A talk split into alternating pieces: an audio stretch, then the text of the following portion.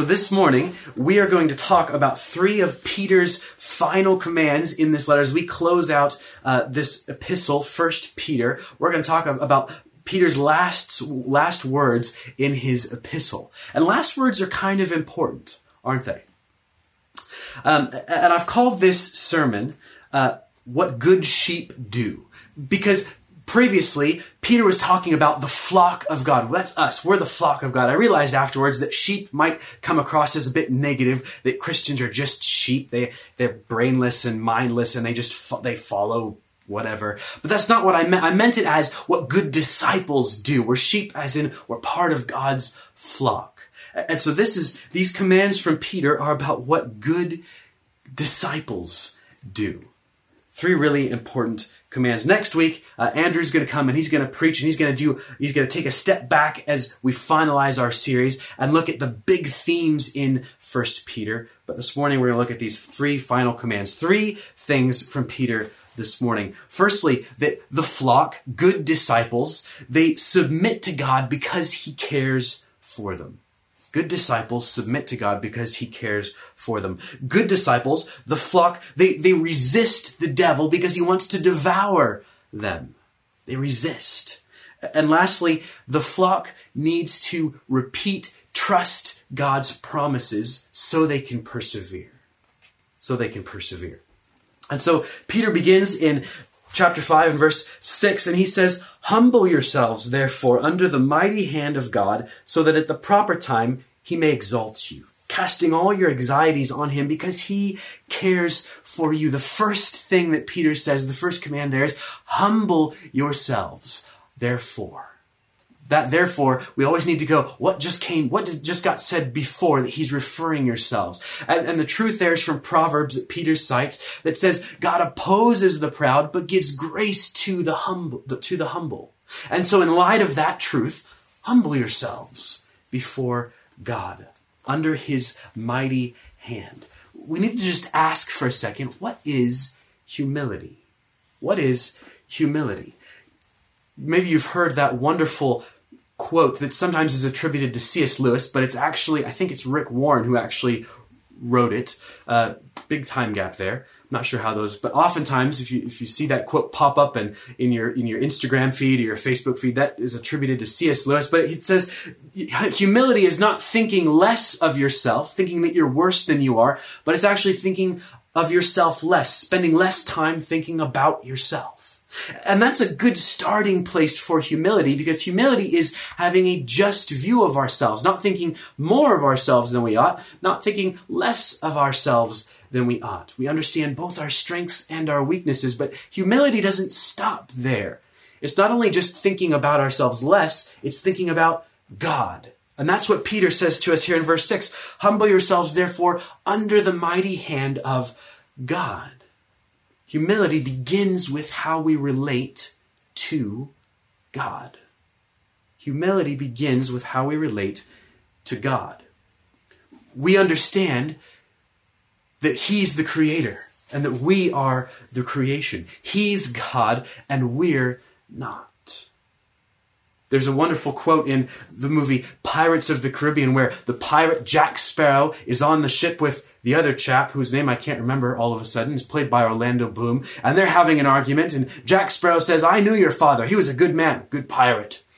And the other guy's offended, and he says, No, he wasn't. He wasn't a pirate. He was an upstanding citizen and they're about to get into a duel and Jack Sparrow spins the, the, the, wheel and the, the jib, the boom flies across and catches Orlando Bloom by surprise and he's, he's hanging from the boom and Jack Sparrow says, now that I've got you there, listen up. There's only two rules that matter in life. What a man can do and what he can't do. What a man can do and what he can't do. And that's humility in that sense. We understand what God has allowed us to do and what we can't do. And we also understand who He is and what He does. We understand that creator creature relationship. But humility also recognizes, at the end of the day, that there's nothing that we can do to take God's place. We understand that we can't earn His love either. Humility results in a second view of God is that he's holy, apart, perfect, and that we're sinners. We've rebelled against him. And there's nothing we can do to make that right. And so humility ultimately accepts Jesus' sacrifice on the cross, what he's done to make us right with God. Humility begins with how we relate with God. In a sense, humility is the practical outworking of the fear of God. Sometimes we see that phrase in scripture. It's, it occurs a lot in the Old Testament, sometimes in the New Testament as well. And we struggle sometimes to understand what does it mean to have the fear of God? It's a strange phrase, but it's always associated with positive things in Scripture. There's blessings for those who fear God, but fear is a bad thing, right? Can I suggest to you that actually the fear of God in practice looks like humility? It looks like understanding who we are and who God is and having a just understanding about that. That's why the, the in Proverbs, the, the wise man writes, Solomon writes, the reward for humility and the fear of God is riches and honor and life. They're intertwined. He puts them together and they have the same reward riches, honor, and life. Humility is the fear of God in practice. That's why Peter says, back in chapter 1 and verse 17, he says, Conduct yourselves with fear throughout the time of your exile as children of God, who judges impartially. We're children of God. It's about us and it's about who we are and who God is. Humility is the practical outworking of the fear of God. Humility doesn't boast. Humility doesn't boast. Not because, as we said before, it does recognize our strengths and weaknesses, but it knows at the end of the day that even in success, there are so many other variables outside of our own control that we don't we can't do anything about that they could have changed the outcome even success is not of our own doing it's from god and so humility doesn't boast in anything we've done. Scripture says that humility boasts only in the cross of Christ. Humility boasts in what Jesus has done. Again, who we are and who God is. And so Peter says, Humble yourselves, therefore, submit to God under his mighty hand. Under his mighty hand. And so, on the contrary, humility leaves the self exaltation to God.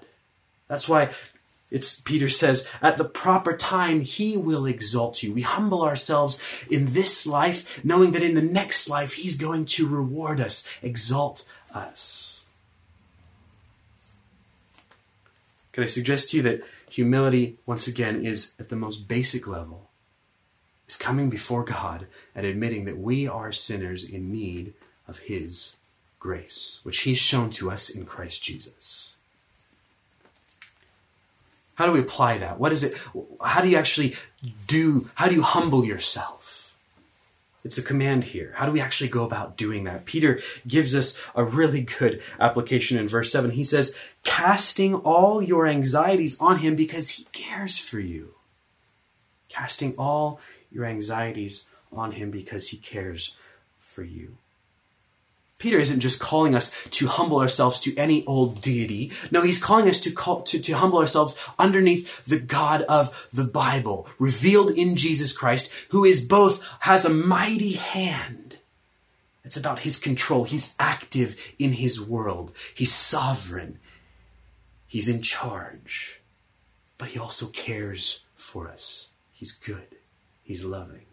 So Peter says, humble yourselves to that God by casting all of your cares upon Him because He does care for you. Can I, can I give you a personal example about what that humbling looks like, casting your cares upon Him? I'm having to retake my driver's license here in England.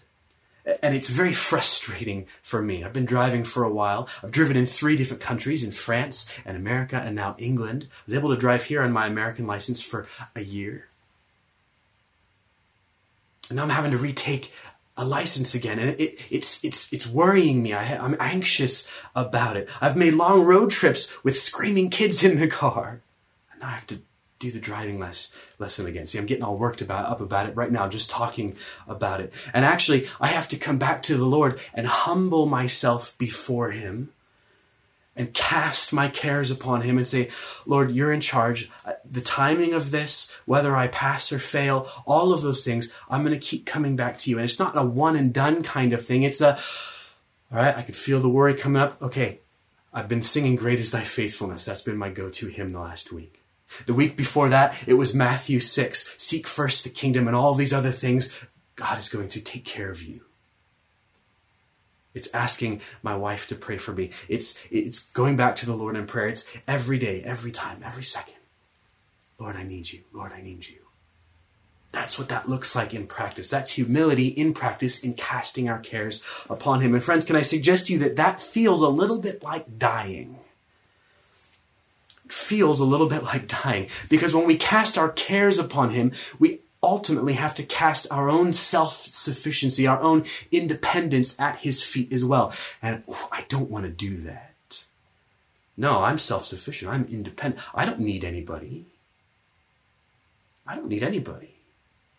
So sometimes we, we keep those things tight. We hold them tight. We hold on to that knot in our stomach. We hold on to that, that weight on our shoulders because in the back of our minds, maybe even subconsciously, we don't want to let go of that independence. And Peter says, humble yourselves. Humble yourselves before God because he cares for you. Christian, is there an area of your life where you're tempted to say to God, hands off, I got this? Do you hold on to that worry, to that anxiety, to that knot in your stomach because you, you, you got, you got this? He's got it. You can give it to him. He's good and he's in charge. He's worth trusting. He's worth trusting. Cast your cares upon him. Keep at it. Friend, uh, can I, can I suggest to you this morning that whether you call yourself a secular humanist or, or if you're of, of a, of a Hindu persuasion, you believe in the karmic cycle, that both of those things ultimately come down to our own action. If you're a secular humanist, you believe that we have the right to define ourselves. It's up to you to define who you are. Whew, what a weight. If you believe in karma, it means that everything you do ultimately comes back, good or bad, to haunt you. And we all do bad stuff. At the end of the day, that results in fear and stress, worry, shame. Not so with Jesus. Not so with the God of the Bible, the God of grace, who says, no, I'm not going to count in Christ. When you accept Jesus, I'm not going to count anything you've done against you. Even your good stuff isn't good enough. No, you get the perfection of Jesus. That's what I see when you trust Jesus. Friend, turn to Jesus. His yoke is easy and his burden is light. He's gentle and lowly of heart and in Him you can find rest and peace and joy. The flock should submit to God because he cares for them, says Peter. The second thing that he says is that the flock should resist the devil because he seeks to devour them. Good disciples take a stand. They resist the devil because he's going to devour them. Look at what Peter says in verse 8. Be sober minded, be watchful. Your adversary, the devil, prowls around like a roaring lion, seeking someone to devour. Resist him, firm in your faith, knowing that the same kinds of suffering are being experienced by your brotherhood throughout the world. The devil, our adversary, the one who is against us. Remember, Peter refers to the church as the flock of God just several verses earlier. The devil is the predator, and he's seeking someone to prey upon. He prowls around. And that's why Paul says in Ephesians chapter 4, in regard to unresolved anger, he says, Don't give the devil a foothold. He's looking for a way in, a way to break down the barriers and get in and get at whoever he can. Paul says again in Ephesians, he says, stand against the schemes of the devil. And in Second Corinthians, he talks about being outwitted by Satan and ignorant of his designs. He's a lion who prowls. He's wily. He's looking. He's seeking whom he may devour. What are some of the ways that he seeks to devour us? The first corresponds to this first command in verse 8. Peter says, Be sober minded, be watchful. Be sober minded, be watchful. You see, in this spiritual fight, because it is a spiritual fight, Satan looks for areas where sin creeps into our lives unnoticed, where there are sins, sometimes we call them acceptable sins, sins which we tolerate in ourselves. Peter says, be sober minded, be watchful, look out for those hidden, those secret, those acceptable sins. We talked about one a minute ago in Ephesians chapter 4 unresolved anger that turns in, it ages into bitterness. Don't give the devil a foothold. Do you have anger in your life? Do you have bitterness in your life about past things? That situation might be finished, but that bitterness still presents a foothold for the devil in your life. He's got a foot in the door, as it were. Don't give him that foothold unresolved anger. The other one that Peter addresses here that's really obvious in verse 6 is pride, the opposite of humility. Pride sneaks in. It sneaks in, it gives the devil a foothold. Humble yourselves. And we do that by casting our cares upon the one who loves us and who's in control.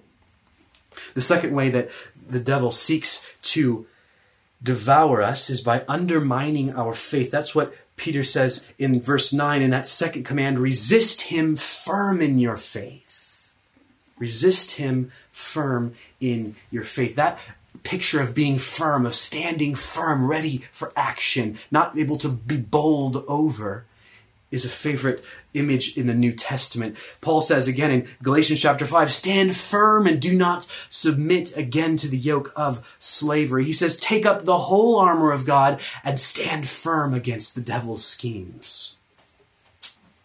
And he says in Philippians chapter 4, in view of our heavenly citizenship, because we're spiritual exiles, in view of our heavenly citizenship, in view of the reward that awaits, stand firm. That's the command. Stand firm. Resist the devil. And the devil seeks to devour us by undermining that faith. How does he do that? How does he do that? Can I suggest to you that he does that by getting us to indulge in self pity? By getting us to indulge in self pity. That's why he says in verse 9 resist him firm in your faith, knowing that the same kinds of suffering are being experienced by your brotherhood throughout the world. Knowing that the same kinds of suffering are being experienced by the brotherhood throughout the world. You see, we need to know that we are not the only ones suffering. We need to know that we're not the only ones suffering. And the reality is that self pity is the response of wounded pride. Boasting is what pride does when it's had success. Oh, I'm the best. I've done this all on my own. But self pity, poor me, look at me. Oh, is the wounded, the expression of wounded pride. And that's what Peter tells us to fight against here. And the way that he tells us to fight against it is that we need to know that others are also suffering for their faith. That's why we prayed for persecuted Christians earlier in this service. Can I encourage you this week, really practically? Have a look at, at, at this organization, Voice of the Martyrs, or Release International, as they're known in, in, in this country. Read up, pray for countries where believers are suffering for their faith. Look at a, a biography. Read a biography of someone who suffered for their faith. Richard Wurmbrand is one who I've read suffered under the communist regime, was persecuted for his faith. We need to know how others are suffering, that we're not suffering, oh, poor me, all by myself, suffering for my faith. No, no, no. There are many who love and trust Jesus, who are suffering for their faith as well, so that we can fight self pity, so that we can be humble. Can, can, I suggest to you that resisting the devil and humbling ourselves go hand in hand? That's what James says in chapter 4 and verses 7 and 8. He says, Submit yourselves therefore to God, resist the devil, and he will flee from you. Draw near to God, and he will draw near to you. He puts those things all together in a sense. As you humble, submit, draw near to God, you naturally start to resist the devil naturally start to resist the devil. And so, friends, once again, humble yourselves and resist the devil. Be aware, be alert. Christian, do you know where the devil tends to catch you out? Do you know where he tends to catch you out? Have you noticed a pattern of sin in your life? Sometimes we call those besetting sins, the things which we regularly struggle with. Remember, the devil is crafty, he's a schemer. We need to be sober minded. We need to identify those things in our life so that we, by the power of the Spirit, can put them to death. So that we can put them to death. Do you have a tendency to self pity? Do you play the victim? Sometimes we play the victim in different ways. Things we've suffered in the past, things we're suffering currently and we use them as an excuse to get our own way, an excuse for our wrong behavior now. Friend, don't give the devil the foothold of self pity. Because self pity is so often a way to fling the door wide open to all other kinds of sin. If you have self pity in your life this morning, get rid of it. Cast it at the foot of the cross and let Jesus deal with it. Friend, have you ever sensed that there is something more in this world than what you can see, hear, feel, and touch? Can I suggest to you that there is a spiritual fight going on? There's the devil, and he's the adversary. He is against you and I. And there's God revealed in Jesus Christ, the lover of your soul. And this battle is a battle for your soul and it's a battle for what will happen in eternity. Can I urge you this morning to turn to Jesus? If you've sensed that there is something more in this life, turn to Jesus. He wants to know you, and He wants you to know Him. The flock should resist the devil because he's seeking to devour them. The third thing that Peter doesn't command but demonstrates for us is that the flock needs to repeat God's tr- promises so they can persevere. And Peter demonstrates that by repeating these truths for us. He says in verses 10 and 11, And after you have suffered a little while, the God of all grace, who has called you to his eternal glory in Christ, will himself restore, confirm, strengthen, and establish you. To him be the dominion forever and ever. Amen. Peter demonstrates for us here that we need to repeat, to trust God's promises so that we can persevere in suffering. And so, three things that he tells us we need to remember. The first is this remember our perspective. That's what he says in verse 10. And after you have suffered a little while, a little while. That's how he refers to this time on earth 80, 90, maybe 100 years, a little while. Is that your perspective of this life on earth? It's a little while. It's what leads Paul to say in Romans chapter 8. He says, For I consider that the sufferings of this present time are not worth comparing with the glory that is to be revealed to us humility about ourselves, a just view of ourselves and who God is, ultimately re- re- results in a just view of now, this life. This life is not all there is. In fact, it's relatively small slice of eternity. Minuscule, not worth comparing, says Paul. Remember our perspective. We look forward to humility. That's why Peter says back in chapter 1 and verses 6 and 7 that sometimes suffering is necessary in this life so that our faith can be refined like a precious metal, more valuable than gold.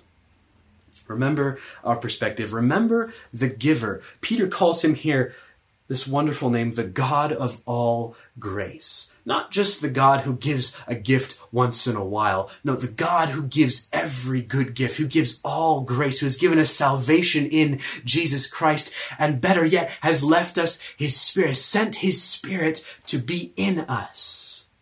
Jesus is called Emmanuel, God with us, and we have the Spirit who is in us and he unites us and makes us into the church. And we have this marvelous future as the bride of Christ together.